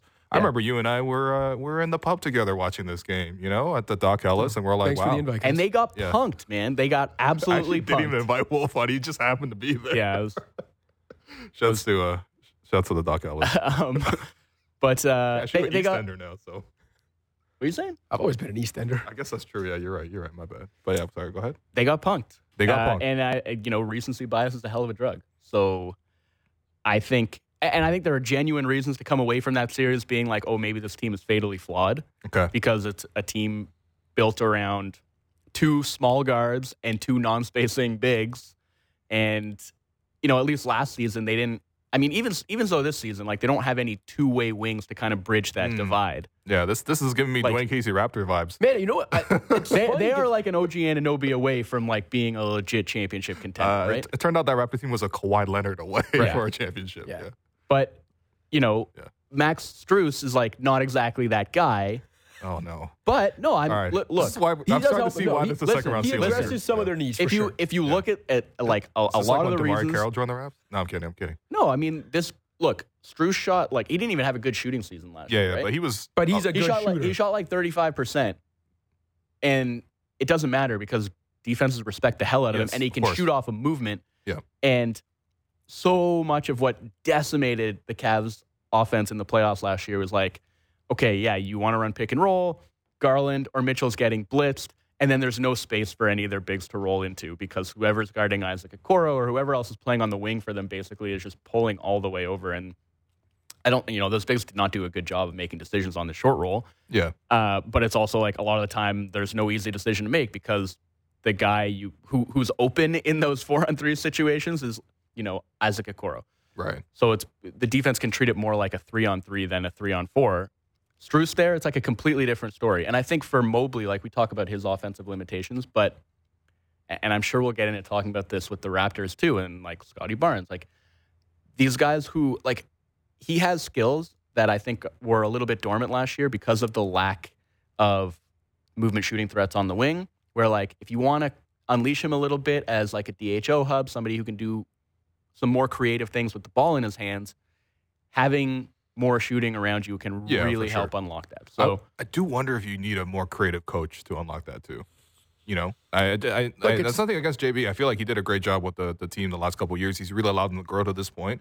But sometimes, you know, uh, to continue the Raptors analogy, sometimes you need your Nick Nurse to come in and, and put the little finishing touches in terms of you have an identity already, but here's this like, here's this change up look that you have, and it changes all of a sudden Yeah. what you have. and a fresh, just a fresh set of eyes too. Although Yeah, I guess in the case sure. of Nurse, it wasn't even a fresh set of eyes because he was on the Ah. bench with Casey. But yeah, that's what that's fresh set of ideas and thinking. that's right. That's what the fresh, Sixers are fresh also. knife in the back. Oh wow! Now come on, Wow, come on. is- I mean, Are you the one that's been running that burner account that's been protecting Dwane Casey for the last five years? I think Dwane was. Uh, anyway, the next tier is uh, first round ceiling, following second round ceiling. This is where I actually expect some real like disagreement because I think for most of us we kind of have the top mostly the same. But for me, I only have three teams in the first round ceiling in the sense that I think these teams all expect to make the playoffs, but don't expect to go any further than the first round. Um, I have the Atlanta Hawks. I have the Indiana Pacers, who I really, really enjoy watching, uh, and their up tempo two point guards, sometimes three point guards uh, offenses, which are really fun. And then I have the Toronto Raptors because I actually genuinely believe that the Raptors have this kind of ability to make the playoffs. Probably not win around, but you know, this is the three teams I have. I guess I, what I'm excluding are the Chicago Bulls, the Brooklyn Nets, and the Orlando Magic. But Hawks, Pacers, Raptors for first round ceiling. Yeah, I think that makes sense. I mean, Wolfond knows I well. It used to be a joke that I used to tease Wolfond for being like the Pacers ambassador on Pound the Rock, but uh, I think I've taken up that that torch now because I just love Tyrese Halliburton, always have. I hated on the Kings trading for Sabonis at the time. Obviously, it worked out well for them last year because yeah. because I love Halliburton so much and believe in his potential and his ceiling, and you saw some of that last year. Um, I, I think his presence gives the Pacers a chance to be pretty good. I love them bringing in Bruce Brown. Uh, we talked about this in the summer about how like you could look at what they paid Bruce Brown and call it an overpay, but for a team that uh-huh. had a bunch of money to spend, wasn't going to spend it elsewhere, isn't Is- a free agent destination, and it's not a crazy long term contract. That's actually how those teams should be spending their money. Yeah, is yeah. bringing in guys that help their young teams, aren't long term money, and sure, it's an overpay. Who cares? Like the next two years, they weren't. They're never going to be a free agent destination anyway. It's not like they would have used that on someone else. Anyway, I like the Pacers, so I like that. I agree with you on the Raptors in that they're they're better than what they showed last year. I know Blake has talked about it as well. Like the Pythagorean wins is hmm. 45. Even if you go in the middle and it's like 43, accounting for, I still think they're a slightly above 500 team Yeah. on average. And I think that gets you at the very least into the play and maybe knocking on the door of that six seed, but probably not winning a round. And and you said the Hawks too. I, the Hawks, I, I have a hard time believing in them, but I also think a full season with Quinn Snyder. Um, they do have, you know, in Trae and Just Dejounte, talent-wise, yeah, that top end talent. Yeah. Maybe things are less muddled now with with John Collins out of there. Um, yeah, they, they definitely go into it thinking they're one of those teams. Right, right. I'm just not sold on them, but I think that's the that's that kind of trio of teams with the Pacers, Raps, and Hawks. Yeah, I, I mean, I think the Hawks are like easily at the top of that tier, Okay. and possibly even butting up against the the Knicks Heat. You love Sixers Trae though. team. I think I think that's your confidence in Trae. I don't love Trae. I don't even Oh, okay. particularly like him as a player, but like he, like the the guy know, the guy is like You you called him the best passer in basketball. no, well, no, he's not. He's not on Jokic's level, but he's Okay, like right. he might be the second best passer in basketball. Okay, wow.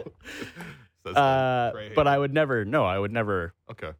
like yeah look i i i'm not like the biggest fan of trae he has obvious limitations Mhm. but he is like an elite offense almost unto himself Yes. and i think the the thing with the hawks like first of all i do think that that quinn snyder is going to help and even like he changed very little when he got there last year which is understandable because Yeah, he came in with like 20 games left in the regular season but even then, like while making these very slight tweaks, like you saw their shot profile really start to change, like fewer mid range jumpers, more corner threes, more shots at the rim. And just like I think philosophically, I mean, I, I said this to Cash at the time that they that they hired him. It's like, okay, if if a coach as pedigreed as Quinn Snyder, who has like all these like really well established offensive principles, cannot get buy in from Trae Young in terms of just like Right. He might making himself some kind of a weapon off the ball, then it's probably just never going to happen for him. Yeah. And so maybe that's what, like, maybe it won't. Maybe Trae will clash with yet another coach, and then I will be all the way out on Trae Young. But I think this is like the right kind of marriage of like coaching philosophy and player to to to get the best out of Trae. I think. Yeah. Um, I, there needs to be like more cooperation between him and Dejounte, like less my turn, your turn, more of like them playing together. interacting but that in, requires in Trae to be off together. ball, like you're mentioning. Exactly. Yeah. Um, but I also think they have the opportunity to get maybe like a couple significant leaps from their younger guys, like AJ Griffin, Onyeka Okongwu. Jalen Johnson's a Jalen phenomenal Johnson. athlete. Yeah. They've got like sneaky, a, a lot of like really interesting Yeah, guys on the wing. They got a Pascal Siakam trade package ready to lift Yeah. him to second Yeah, round ceiling. No, seriously, that's that's that's what I guess they're waiting on. But um, yeah, I mean, I, I I like Atlanta. I like a lot of the talent. I like Indiana's talent as well. I'm so jealous when I watch Indiana. They play at this like crazy fast pace, which you're able to do when you have so many guards, so many three point shooters, and I mean like Vision six five, right? It's They're Division like- Six Five versus Bizarro Raptors. And every time they played last year, the Raptors had no idea how to handle Indiana. They would always be like, "Oh, we're winning, we're up," and then boom, in the end, they would just lose and collapse because they didn't have that kind of offensive uh, push. Having said that, though, I think yeah, the, the- I think Toronto obviously underperformed last year. I love the idea of Pythagorean uh, wins. It does see, give me this image of Blake pulling on a you know right angle triangle and just being like, you know what, actually, I, I, I figured out it's 45 for the Raptors last year. Um, the next tier I have is just it just I just have maybe with a question mark, but Chicago, Brooklyn, uh, Orlando. I mean, I, in, in that group, if there's one that could potentially jump into first round ceiling, I- what would that Orlando. Orlando. They had a Yeah. great like 20 game stretch last year. It was phenomenal. I'd also say I'd put Chicago at the bottom of that tier, and maybe people are shocked to hear that, but I've got them, I guess, 12th in the East. And the, the reason is why is I have them in the same tier as you with Okay. the Nets and the Magic. But I feel like when teams are kind of equal like that, but two of them are these kind of younger, up and coming teams with belief and with, I guess, more pride in playing for even the play in. Whereas the Bulls are like this veteran team. DeMar's in a contract year. Mm. If they're hovering around the 11, 10 seed, there's less motivation there. Maybe a trade happens. It's just, there's like a different spirit Yeah. and vibe around them. So I'm like, nah, they'll, they'll be the ones that fall off out of the three. Their Brooklyn, young guys also just don't move me, man. I know. I know. Even just watching the preseason game last, I'm like Pat Williams. I'm like, all right, four they're, just- 13. they're not very good. Yeah, Brooklyn, Brooklyn and Orlando, there's promise there. Orlando had moments of brilliance last year. Remember, they had that crazy run. I mean, they Yeah, beat they the beat Raptors twice, back but they beat I the remember. Celtics in that run. There Yep. was like five or six wins in a row Mm-hmm. after a terrible start. Like, there is promise there. They're athletic, they're young. I think Brooklyn's better than them right now. I think Mikal Bridges, out of those two teams, is the best player right now. And again, one of the, like, everyone talks about, oh, the Knicks having this, you know, the, the assets to potentially land a big fish. The Nets, in Yeah. my opinion, have better trade capital than the Right. Knicks. And I don't even think are that far off from them. Do they do they have better trade capital outside of Mikal Bridges though? Like And that's look at some of the picks they recouped in trading the guy, like the guys they did. but that's just replacing their own picks that were out but, the door. They don't have surplus To me, picks. those picks are more valuable than these Knicks picks that are like all going to end up in the teens, if not be like second rounders. Yeah. And uh, I, don't know. but either way, Yeah. the reason I'm not, I, I can't really buy too much into those teams is because as much as promising as they are, like it's very tempting in the preseason to look at these like promising young Yeah, yeah. teams.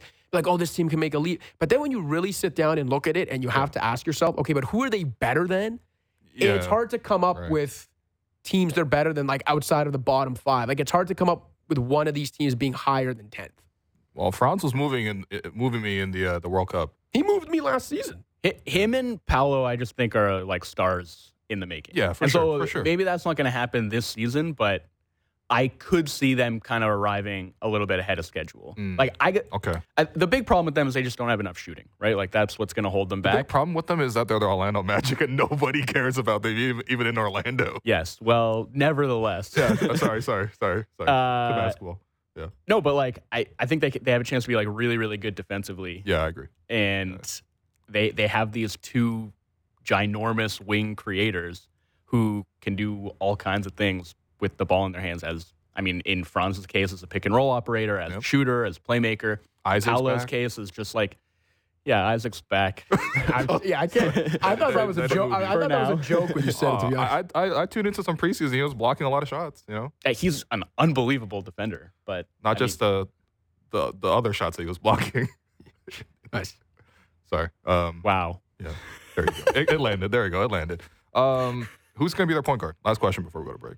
Orlando. Because I mean, whatever. I have Fol- ta- yeah, Markelle Yeah, it's gotta be Fultz. Fultz. Okay.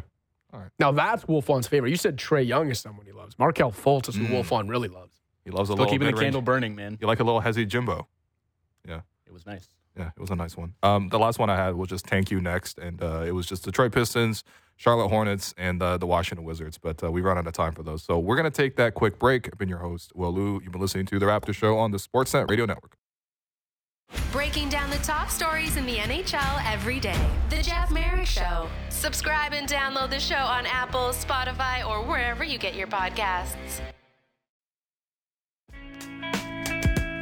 Unbelievable music choice by Derek. Thankfully, it's not going to make it into the podcast.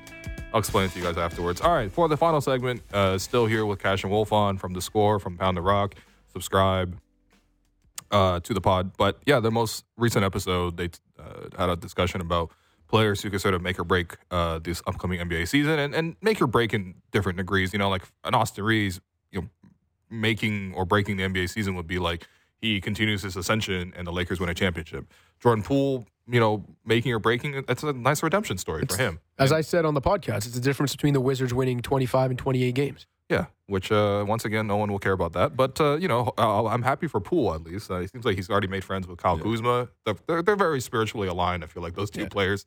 Probably Uh, both very punchable in Draymond's eyes. yeah, I guess I guess that is true. Um, just two Michigan guys, uh, Michigan guys too, I believe. Um, but the other players you listed: Chris Paul, uh, Wemby, Chet, um, Evan Mobley, and Jaden McDaniels. And then you guys kind of ran out of time for Scottie Barnes. So I feel like I'm gonna give you guys the space because I want to talk about make or break players specifically from the Toronto Raptors season. And uh, yeah, Wolfond, you already alluded to this earlier, but um, you know, tell us why Scottie can make or break this season for us.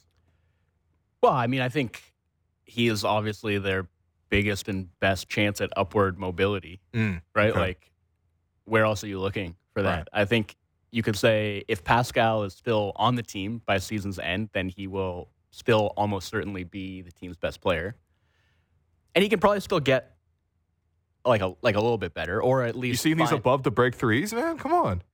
Yeah, I mean, let's, I mean, that would actually be a, a big improvement. Yeah. Man, you remember like the start of the 2019-20 season when he was just bombing pull-ups from above the break? Yeah, what Like, happened to that? I don't know. Yeah. Um, I think the bubble made it so difficult for him to be like, yeah, I'm not trusting my three ever again after Yeah. that whole bubble experience. um, so but I think yeah, like you can maybe see him finding different avenues to like more success, just like bumping Yeah. up the scoring efficiency, maybe hitting more of those above the break threes, maybe defending with a little bit more consistency than we've Mm. seen in the last couple of years. But like he pretty much is who he is at this point. Whereas the future for Scottie is uncertain, right? It's Yeah. wide open. And I think the direction that his development path takes him is also like the direction that the like like th- that's what's going to define this era of Raptors basketball basically I agree. is Yeah. is where Scottie's development path takes him. And that's starting right now. And the team I wouldn't say the team is necessarily built around him. Like I don't think if you were building a team around Scottie Barnes to like optimize his strengths and maybe try to mask some of his weaknesses, I'm not sure this is exactly the team that you would build. okay.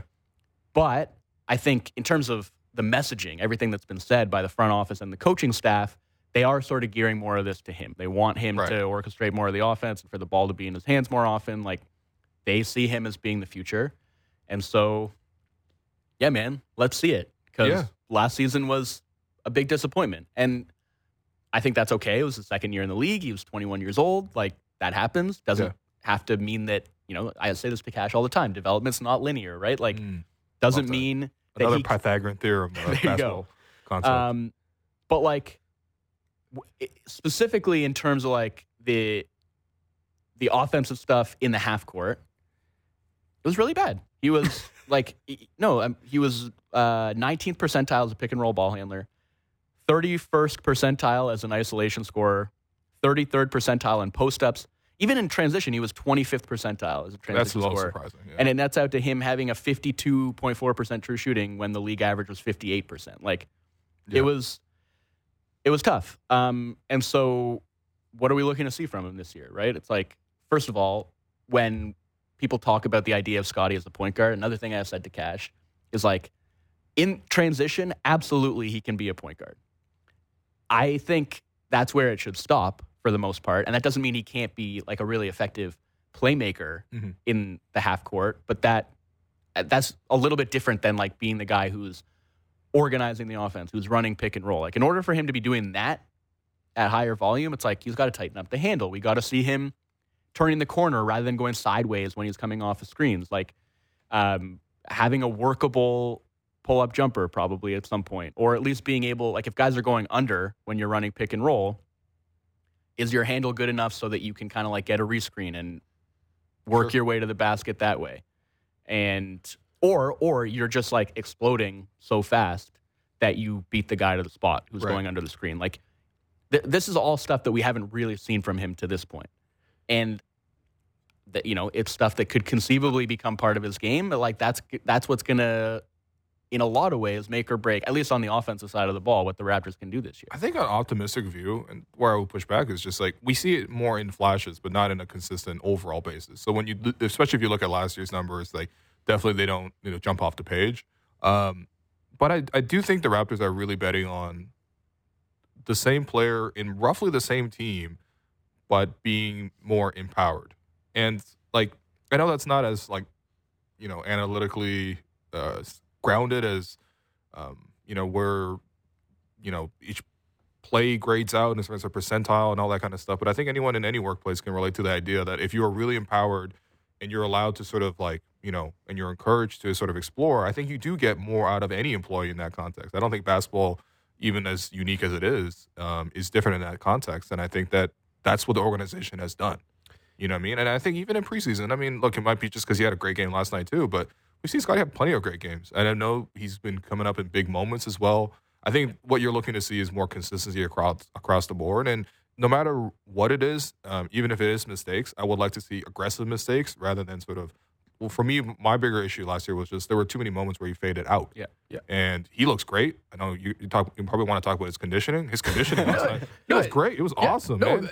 And that's a big part of him being a point guard Yeah, in yeah. transition. Just Yeah. be in pr- transition as often as you can, and then you can be a point guard that much more more often, right? So Yeah, I, I think it's a lot. I think he's been empowered. I think he is going to be in better shape. I think he's going to be more focused than he was at the start of last year. And having seen what last year was, and now knowing what he has to do to prepare himself physically and mentally, you know, after his rookie season, um, I think all of those things come into um, into the mix here. And I think that organizationally, like his development is it's you know I'm not breaking news by saying organizationally like Yeah. Scottie's development is the big thing, but even just this year, like the whole, in professional sports organizations are selling hope, right? Like yeah, they're selling wins and all like all that, but they're in entertainment, but they're selling hope to the fans too along this competitive cycle.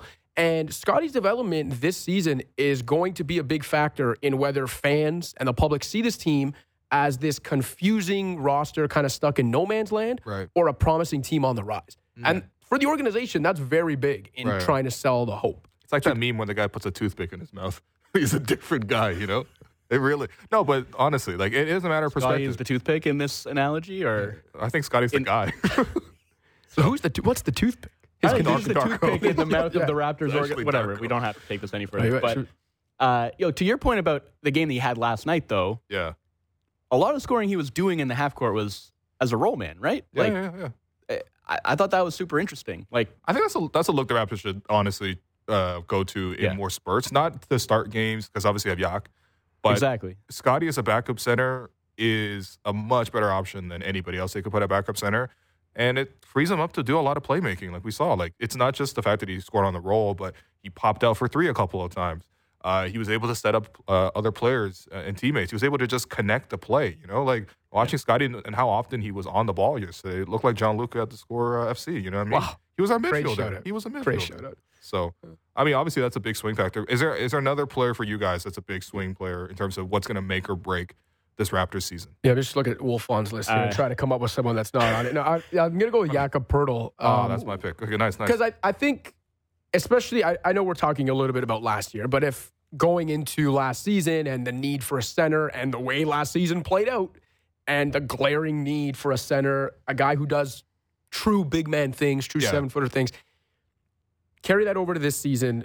I just think his presence is a huge swing factor and what he can give them. If he can give them what he gave them, you know, to close last season, Great. that raises this team's floor Yes. big time compared to what it was going It into last year. last year. Yes, It just and- wasn't enough and it came too late. Right. And, But, and yeah. also, and I know Nurse isn't here anymore, so you can say this also is more about a stylistic change than just Poeltl being there. But still, regardless of who's the coach, Poeltl, a legit rim protector, being there, frees them up to not have to play as aggressively as they did on the ball last season. Again, I know they'll also probably would have done less of that anyway because of Darko versus Nurse, but Poeltl's presence helps allow that. Mm-hmm. And then finally, if you've listened to Darko speak about how he wants to use Yak offensively more Yeah. as a playmaker from the elbows, something that I think he's very capable of doing. He showed it before. He's a smart, willing passer Yeah.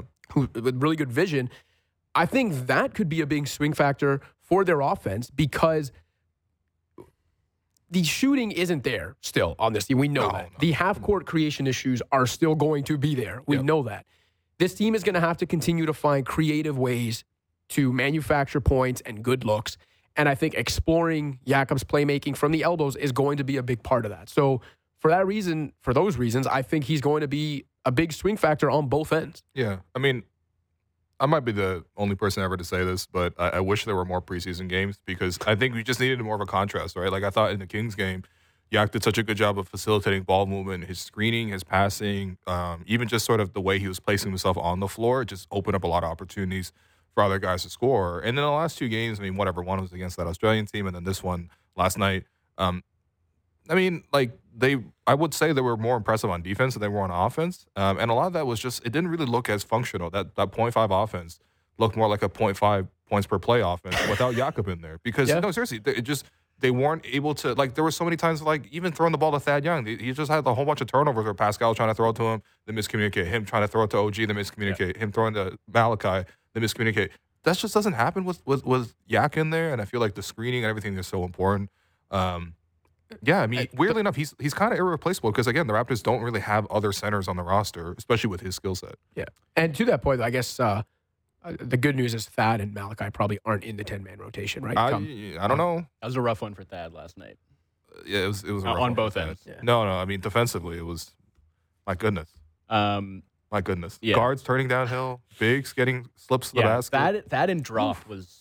Yeah. It don't matter what position it is. All right, like Um, it's tough. but I don't think so. Like in the spirit of swing players, for me, I don't feel like Poeltl fits into that. Just because I feel like He's just good. his floor and his ceiling are like more just like one slab of concrete, Yeah. basically. but his presence. the difference between his He's in a presence bungalow. and. Uh, but he you're telling is me. present, He's a so bungalow. like he's he's already here. right. Anyway, well, I, I like to make a case for Gary Trent. that's my third. That's my third pick. Perfect. Um, Let's go. just because I mean they need his shooting so badly. Yeah, yeah, of course. Uh, not just accuracy, but volume. Volume, right? Like they lose Fred, who was their highest volume three point shooter Mhm. last year.